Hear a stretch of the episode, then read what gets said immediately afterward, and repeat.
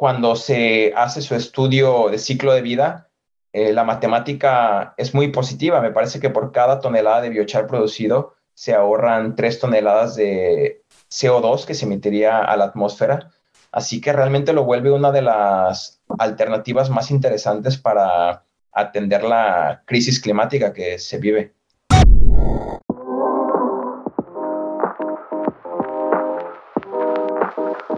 Bienvenidos a Neto Positivo.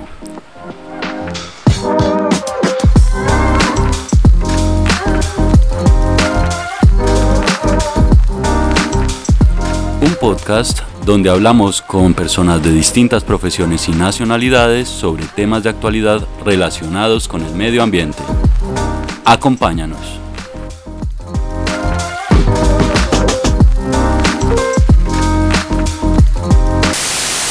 Hola a todos, mi nombre es Sebastián Moncada, bienvenidos a un nuevo episodio de Neto Positivo.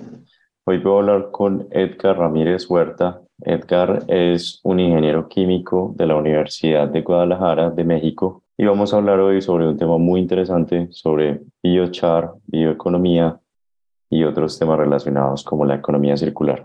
Bienvenido Edgar, ¿cómo estás? Muchas gracias, encantado de estar en el podcast, encantado de poder platicar contigo y sumarme a todos los excelentes invitados que has tenido por acá. Vale, hoy si han escuchado los episodios anteriores, hoy se darán cuenta que hoy no me está acompañando Juana. Juana, eh, la saludamos, hoy está de, de cumpleaños y también está de viaje, entonces por ese motivo pues no nos pudo acompañar, pero la vamos a tener en futuros episodios.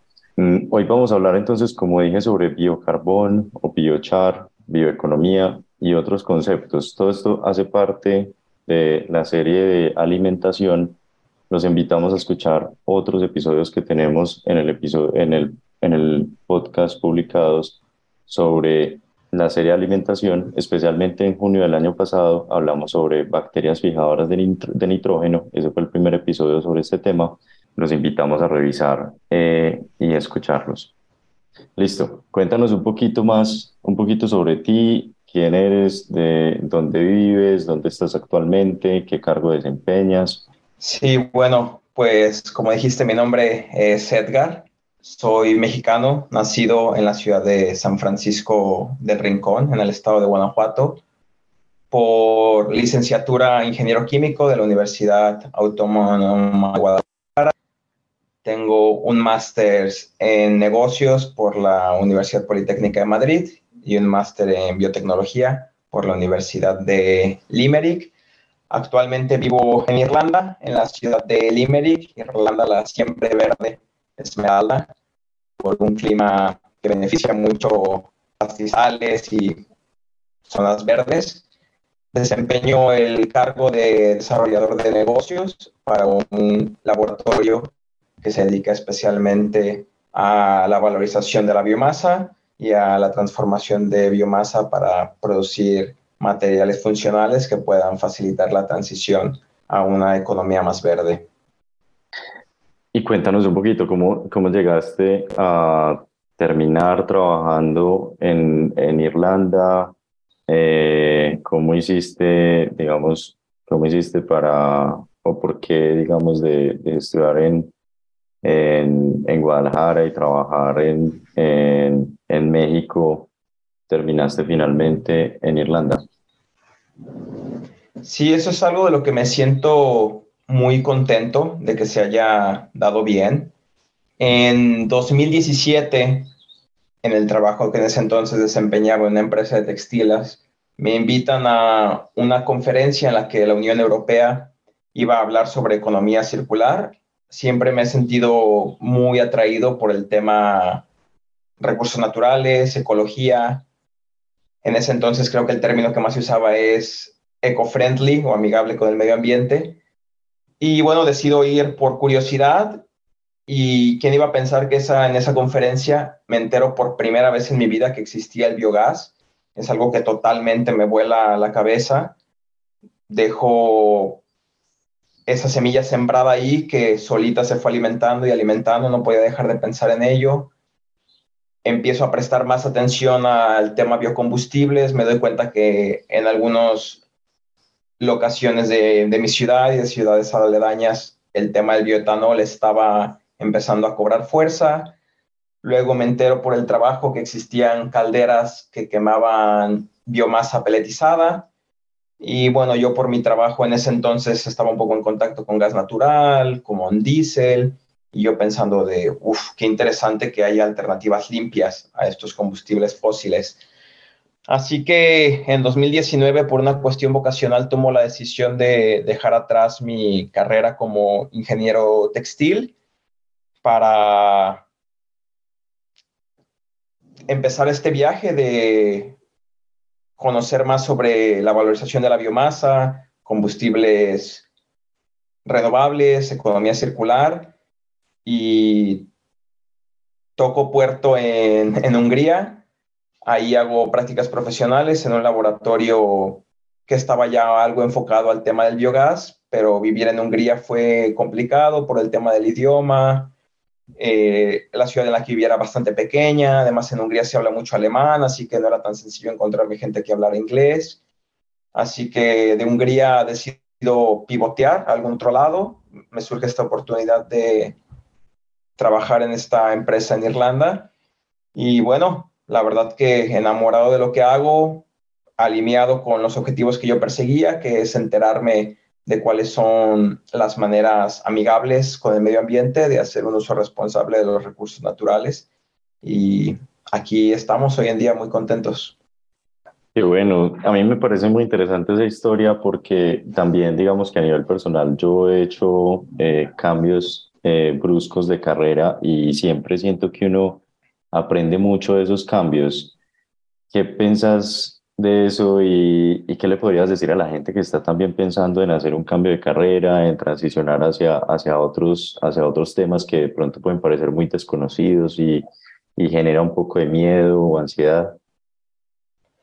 Sí, Sebastián, fíjate que lo mío fue bien vocacional tener una sensación en mi trabajo anterior en México de desempeñarme bien, ser responsable, meterle muchas ganas, mucha buena actitud, con ganas de, de seguir desarrollándome profesionalmente. Pero es como si mi corazón no se sintiera a la par con el tema textil y como si los objetivos que en ese entonces había en esa empresa no estuvieran alineados con los temas que yo escuchaba de importancia, como es la crisis climática, productos renovables, tomar conciencia de eh, la escasez del agua, la escasez alimenticia, cómo se va a alimentar a 8 billones de 8 mil millones de personas que va a haber en el planeta. Y en ese sentido, dije, vaya, soy muy joven, tengo toda la vida por delante, ¿qué es lo que a ti te gusta? A ti te gusta el tema medio ambiente, alinea tu carrera con ello y, y sé valiente. La ventaja para mí es que eh, era soltero, no tenía algún compromiso familiar y bueno, la verdad que fui a por todas y a pesar de que obviamente es un camino sinuoso en el que hay que mantenerse muy leal al objetivo en el largo plazo, pues hoy me encuentro como una versión mucho mejor de lo que era en ese entonces y satisfecho de haber sido valiente. Excelente. Bueno, empecemos un poquito a entrar en el, en el detalle del tema del episodio de hoy Empecemos hablando sobre, sobre biochar. Y ahí te pregunto, si es la palabra correcta, se llama biochar, se llama más bien biocarbón, carbón vegetal.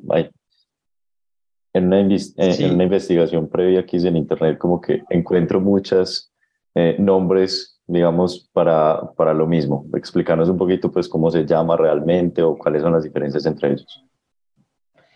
En cuestión cronológica, lo interesante es que la palabra que primero cobra fuerza sería terra preta, ahí en el Amazonas del Brasil. Estamos hablando de un producto centenario o milenario. Y después, como son las cosas y como creo que hoy en día es la ciencia, se empieza a usar el término en inglés, que es biochar, y bueno, de ahí se irá diseminando a los diferentes lenguajes. Me gusta el término carbón vegetal para el español. Biocarbono también me parece atinado. Lo que sí es bien importante, y justamente tenía una, un intercambio de opiniones con, con una persona también en el tema, es que hay que tomar la etimología de la palabra. Bio, en ese sentido, vegetal me parece bien, y carbono que tiene que ser un material rico en carbono que ha sido producido en la ausencia de oxígeno, siendo pirólisis la técnica más, más común. Y es por eso que no le podemos llamar biocarbono a un material que no sea de origen vegetal que haya sido pirolizado. El ejemplo más claro que se me viene a la mente es si tú carbonizas plástico, no se vale llamarle biocarbón. Así que para que sea biocarbón, carbón vegetal o biochar por el término más común en inglés, tiene que ser un pirolizado de origen vegetal u orgánico.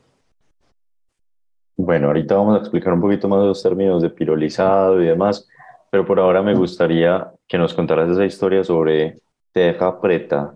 Eh, estuve viendo en internet, creo que se llama Teja Preta do, Indo, do Indio y esto es algo que surgió en el Amazonas, pero ¿qué es eso? ¿Cómo descubrieron eso? ¿Qué, pues, significado tiene? Sí, te, Terra Preta me suena una palabra en, en portugués, tú, tú, me parece que dominas el idioma, así que a lo mejor ahí puedes se llama mejor. Tierra Negra, es la traducción. Correcto. Y, y, bueno, la cosa es que exploradores viendo cómo en el Amazonas había una diversidad de, de plantas que se estaban desarrollando de una manera muy destacada, se hace un estudio del suelo, se excava y se da cuenta que había una placa muy significativa de una tierra mucho más prieta en comparación al suelo que se encontraba por debajo de esa laminar de tierra prieta.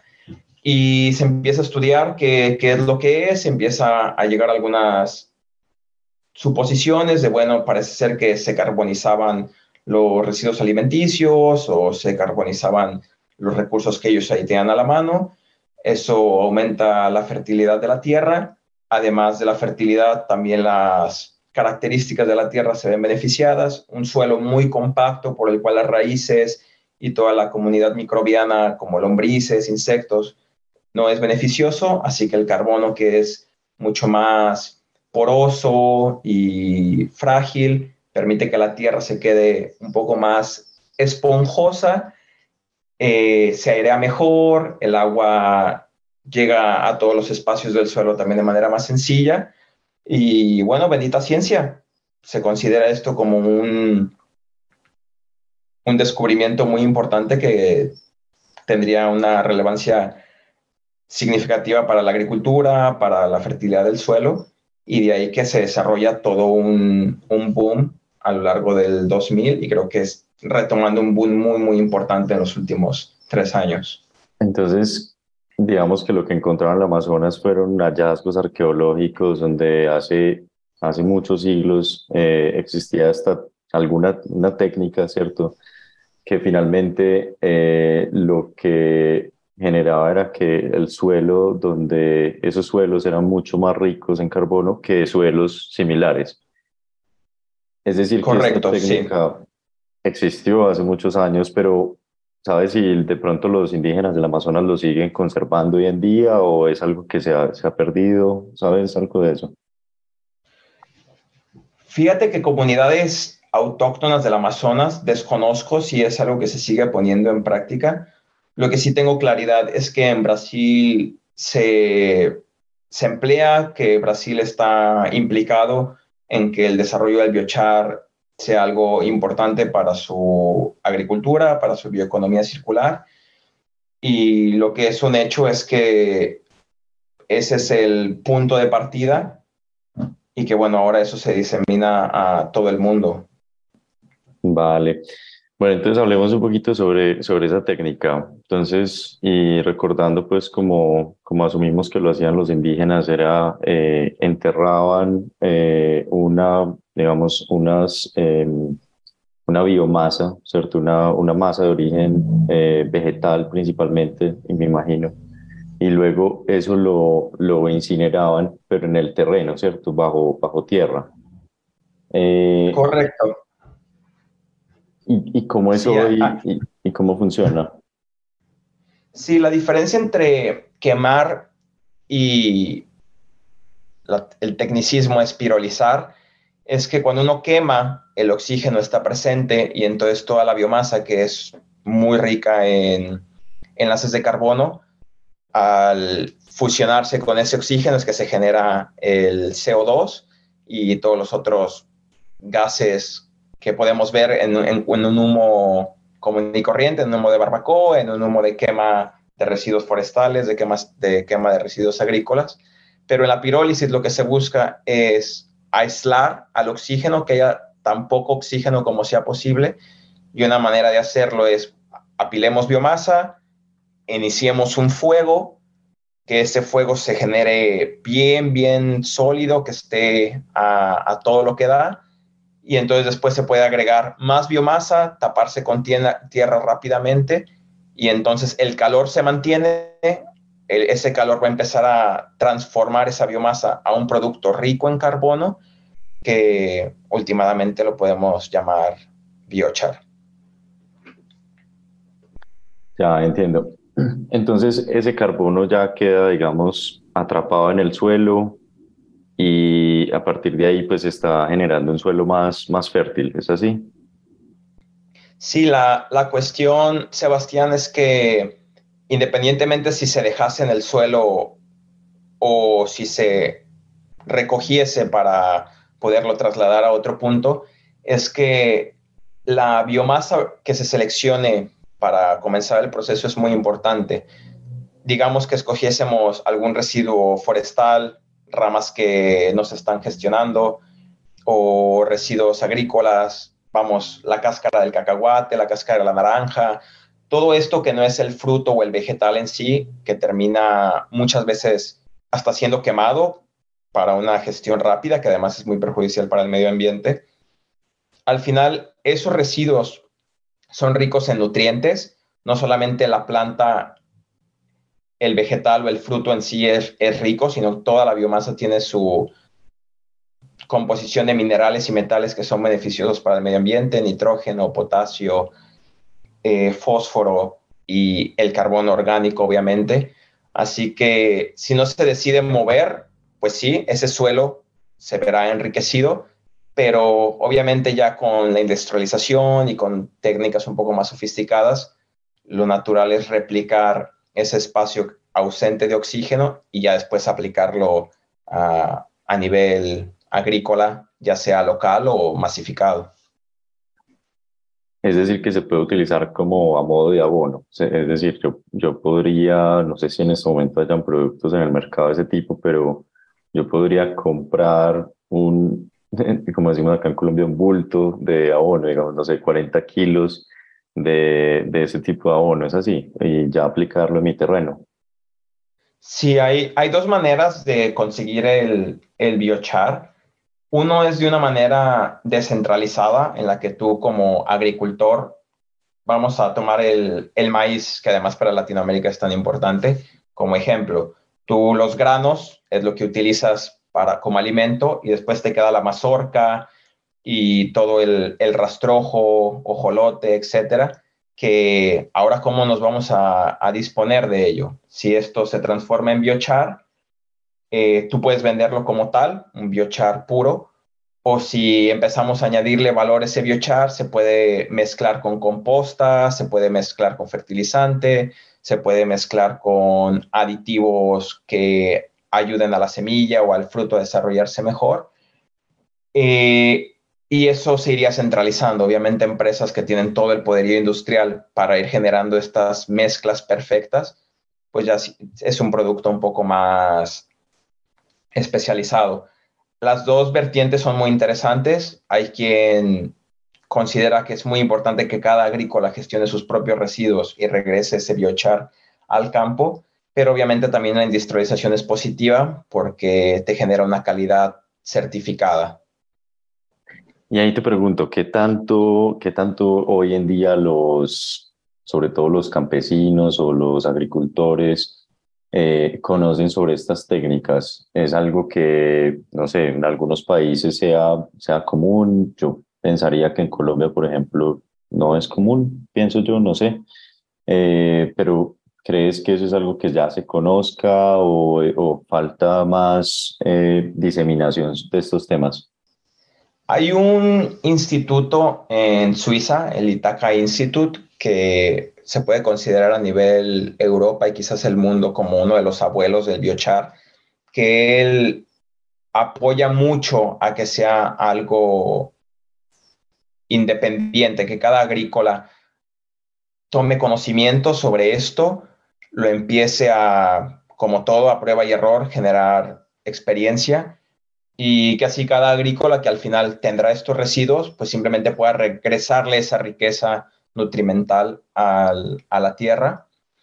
Y, bueno, obviamente, dependiendo de cada región geográfica, habrá más o menos conocimiento. En México hay gente eh, sentando las bases del uso del biochar. Como te comento, en Brasil está súper fuerte de mis hermanos colombianos no lo sé, no tengo en la mente alguien que esté encargándose de hacer la difusión. Quizás tú seas de las primeras personas que estén tomando cartas en el asunto, o quizás ya haya otra gente que esté buscando promover esta tecnología. Ya, bueno, esperemos estar eh, sembrando esa semillita. A mí me parece muy interesante, sobre todo porque en Colombia, digamos que normalmente eh, sí se ha utilizado como la quema sobre todo, pero aquí, estamos hablando de quema, no de pirólisis para, para generar abono, para enriquecer los suelos. Pero claro, eso tiene un altísimo impacto medioambiental, entonces, eh, entonces ahí es donde creo que está la mayor diferencia. Hablemos un poquito más sobre las, sobre, profundicemos sobre esas aplicaciones. ¿Qué otras aplicaciones existe aparte de la agricultura? ¿El biochar se puede utilizar para otras cosas que, que no sea mejoramiento de suelos?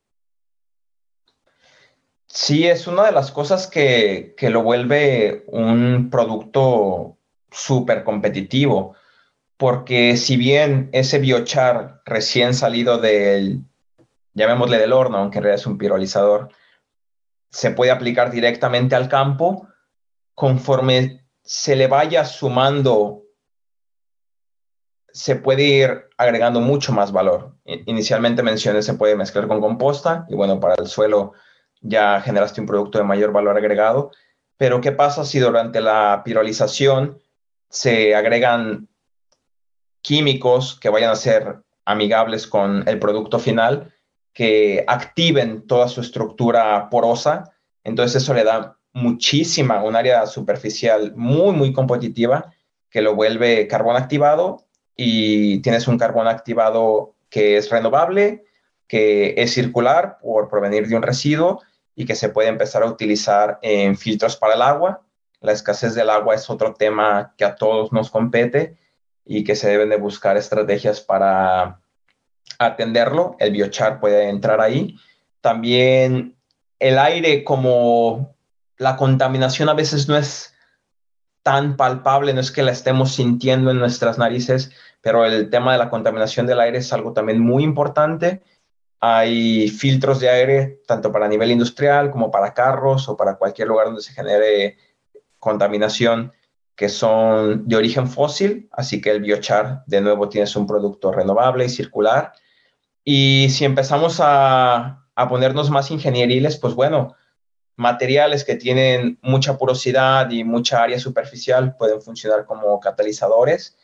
Por estar hablando de bioeconomía, puedes tener un catalizador para la producción de biodiesel, que tú necesitas área que te propicie una mejor velocidad y cinética de reacción. Y luego a mí lo que ya me parece lo más, más avanzado y que además a mí me entusiasma mucho en una era en la que las baterías, tanto para carros como para almacenamiento de energía solar, etcétera, es algo tan importante. Se pueden producir también biocarbonos con propiedades eléctricas que se pudieran utilizar para supercapacitores, baterías o, o circuitos. Así que Se puede empezar desde un producto muy rústico hasta algo de máxima innovación. Me imagino que eso, todavía esas tecnologías están como en su momento más naciente, varias de ellas, o, o hay algunas que ya sean ampliamente utilizadas. Yo creo que estamos viendo la formación de una ola que ya se puede surfear en algunos lugares de, de Europa y del mundo. Y para aplicación en, en el campo es algo que ya está bien depurado, se seguirá optimizando como todo, pero que se tiene una idea muy sólida de cómo hacerlo bien. Para tema de, de carbón activado, yo creo que ya debe de haber algunos productos en donde estemos viendo carbono, biocarbono producido de esta manera. Filtros de aire desconozco.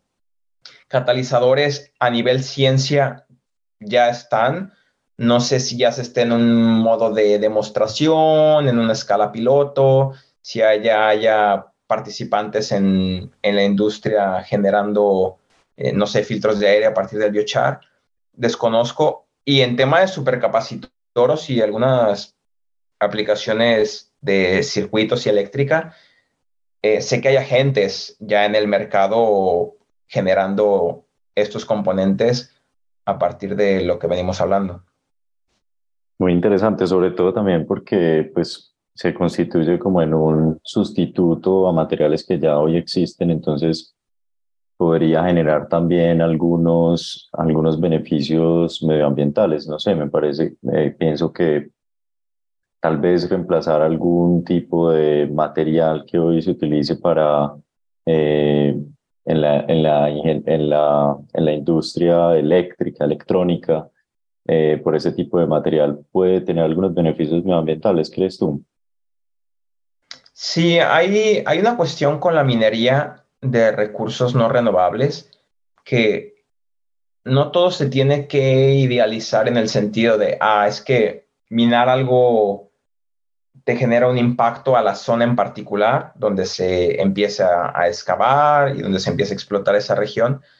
La cuestión es la, que son recursos finitos y en este sentido el litio con el pasar de los años, pensemos en que queremos que el planeta siga activo por otros 2.000 años al menos, y en esos 2000 años el litio se irá agotando, los, los fosfatos se irán agotando, los nitratos y todos estos minerales que se minan. Así que hay que buscar maneras de ir desarrollando esa transición. Y bueno, el, el biochar es una alternativa muy interesante si se configura a aplicaciones eléctricas. Genial, súper interesante. Bueno, cuéntanos un poquito más, si quieres volvamos un poquito como a, tu trabajo actual y, y, al, y al, a lo que haces actualmente. Eh, explícanos un poco en qué consiste tu trabajo, como si tu cotidianidad, cómo es, cómo es un día cualquiera de tu vida. Sí, fíjate, Sebastián, que yo he sido una persona que desde mi trabajo en México, que me ha gustado aprender a detalle lo que hago. Siempre trato de buscar cómo acercarme a, la excelencia. Y por otro lado, que siempre he buscado la cooperación y el trabajo en equipo. Entonces eso me ha permitido en mi actual trabajo ser súper cambiante. En el 2020 empiezo trabajando con biomasa con poco valor mercantil o biomasa residual para determinar su composición de azúcares. Estos azúcares se pueden usar para producir combustibles de segunda generación, como es el bioetanol. Y después, en el verano del 2020, es que se me encomienda sentar las bases de la división para análisis de biochar, donde empiezo a ver cuáles de los diferentes análisis que, nuestra empresa ofrece pueden tener relevancia. Estamos hablando de propiedades de combustión, valor calorífico, eh, volátiles, el comportamiento de sus cenizas a altas temperaturas, superficie, perfil poroso, grupos funcionales, etc. Y después, en inicio del 2021, la empresa por donde trabajo me ofrece hacer una maestría en biotecnología para valorización de lignina residual producida por la industria del papel, que se le conoce lignina craft, y para la producción del etanol, que se conoce como lignina enzimática. Ahí empiezo a conocer sobre todas las fracciones de la biomasa, la celulosa, hemicelulosa, lignina, y bueno, análisis clásicos como composición de monosacáridos, elementos, eh, su comportamiento de degradación térmico, microscopios, eh, etcétera. Y a la par, yo me seguía desenvolviendo en el campo de biochar para entender, como, como siendo un laboratorio, pues cómo caracterizarlo de mejor manera. Y en el 2022, de nuevo, surge un cambio una vez terminada mi maestría para hacerme responsable del departamento de cromatografía, donde determinamos los componentes lignocelulósicos estructurales y no estructurales de la biomasa y a la par, siguiendo con lo del biochar. Así que hoy en día en mi cotidianidad, en el 2023, sigo con mi rol de responsable del departamento de cromatografía. Ahí entro en contacto en mi día a día con biomasa de origen forestal, residual de agronomía, eh, agricultura, eh, residuos alimenticios, residuos que se generan en el tratamiento de aguas y cómo todo esto puede tener importancia en producción de biocombustibles, producción de biomateriales, bioplásticos, eh, biogás, valorización de otras cuestiones como pudiera ser el sargazo, que además en el, en el Caribe eh, pues es de relevancia, cómo, cómo se pueden obtener ciertos polímeros naturales del sargazo que se pudieran utilizar para la generación de biofilms, bioplásticos, sustitutos a la piel. Y, bueno, lo más reciente, que además es algo que, estamos, está recién salido del horno con el inicio de este año, eh, estamos haciendo experimentos para ver qué efecto tiene la aplicación del biochar en las plantas, tanto para su desarrollo a nivel químico como en, en su crecimiento y, mi día a día es, eso, es respirar valorización de biomasa y es respirar cómo producir y cómo aplicar de mejor manera el biochar. Perfecto. Si te parece, danos un ejemplo muy gráfico de, del ciclo de vida de alguno de estos, eh, alguna de estas biomasas de la que acabas de hablar. Eh, puede ser residuos de la industria de papel o residuos de cualquier tipo y cómo eso eh, se, digamos, ejemplifica la economía circular, cómo eso, digamos, se relaciona con la economía circular. Sí, vamos a hablar del sargazo, que a la región geográfica que a México y a Colombia le, compete es algo importante, tiene una amenaza al bienestar de los mares. Así que me parece un ejemplo bien interesante. De hecho, en nuestro laboratorio estábamos recibiendo sargazo proveniente de toda esa zona de Latinoamérica donde eh, se genera. Y el sargazo en su estructura química tiene un polímero natural bien interesante que es, es el alginato y el alginato se puede hacer, se puede laminar. Es un material noble que si se funcionaliza se puede generar una estructura como de esponja, se puede hacer materiales más, más duros, con menos en elasticidad, que pudieran imitar un poco al cuero. Eh, y en este sentido, tienes un sargazo, que es un problema, que si se pudre modifica las condiciones laterales del agua por algo tan simple como oxigenación o pH. Y entonces, bueno, por una simple cuestión medioambiental hay que gestionarlo. Y ese gestionarlo implica recogerlo, habrá que recogerse con maquinaria pesada, que obviamente tiene emisiones de carbono, y después habrá que disponerlo a un, a un vertedero y en ese vertedero se descompondrá y por el tipo de descomposición se generarán más gases de efecto invernadero, como podría ser el metano, óxidos nitrosos. y, y bueno, si esto, que es una amenaza medioambiental, se colecta, que además al valorizarlo probablemente se le pagará a la empresa para que, para que se colecte, entonces desde ese momento a nivel económico ya genera sentido. Y después, si se extrae este alginato y se modifica para producir estos productos, pasas de algo que era una amenaza medioambiental a producir un producto renovable y circular que atiende muchos de los problemas que, le competen a, a la bioeconomía, al cambio climático, a la escasez de recursos naturales. Genial. Ahí me gustaría también profundizar un poquito en los efectos no tan positivos, digamos, o los efectos sobre el medio ambiente que pueda tener eh, el mismo proceso de la, de la, de la pirólisis, porque pues eh, imagino que para generar la quema de todas maneras se necesita algún tipo de combustible, bueno, la, quema, perdón, eh, digamos la pirólisis, para generar ese calor pues se necesita algún tipo de combustible y demás. Y, y luego, eh, y luego durante la combustión de todas maneras debe haber algún, algún tipo de emisión de gases. Explícanos un poquito más sobre eso, cómo es, digamos, ese, ese, ese, ese impacto que puede tener sobre el medio ambiente. Lo que mencionas es lo que le da su carácter casi divino al biochar, Sebastián, porque tú, si tuvieses residuos forestales o residuos agrícolas, independientemente si el ser humano no los tocase, se descompondrían por acción microbiana. Y los microbios, aunque son tan chiquititos, también al cabo de su metabolismo emiten gases como, como las personas y esos gases sumarán a su huella de carbono. Entonces, independientemente si el ser humano toca o no toca residuos forestales o agrícolas, eso terminará descomponiéndose y generando gases de efecto invernadero.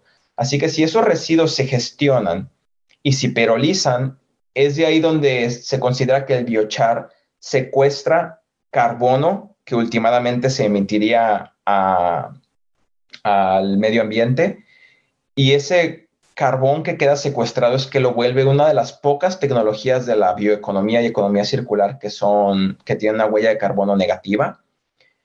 Y, bueno, para arrancar la pirólisis, el, tú cuando estás pirolizando la biomasa, tienes una fracción sólida, que es el biochar, tienes una fracción líquida, que se le conoce como vinagre de la madera, y tienes una fracción gaseosa que si se atrapa, se almacena y se reutiliza para arrancar cada corrida de producción de biochar, te hace que realmente tu combustible sea un remanente de tu lote anterior y, los pocos gases que se pudiesen generar cuando se hace su estudio de ciclo de vida, eh, la matemática es muy positiva. Me parece que por cada tonelada de biochar producido se ahorran tres toneladas de CO2 que se emitiría a la atmósfera.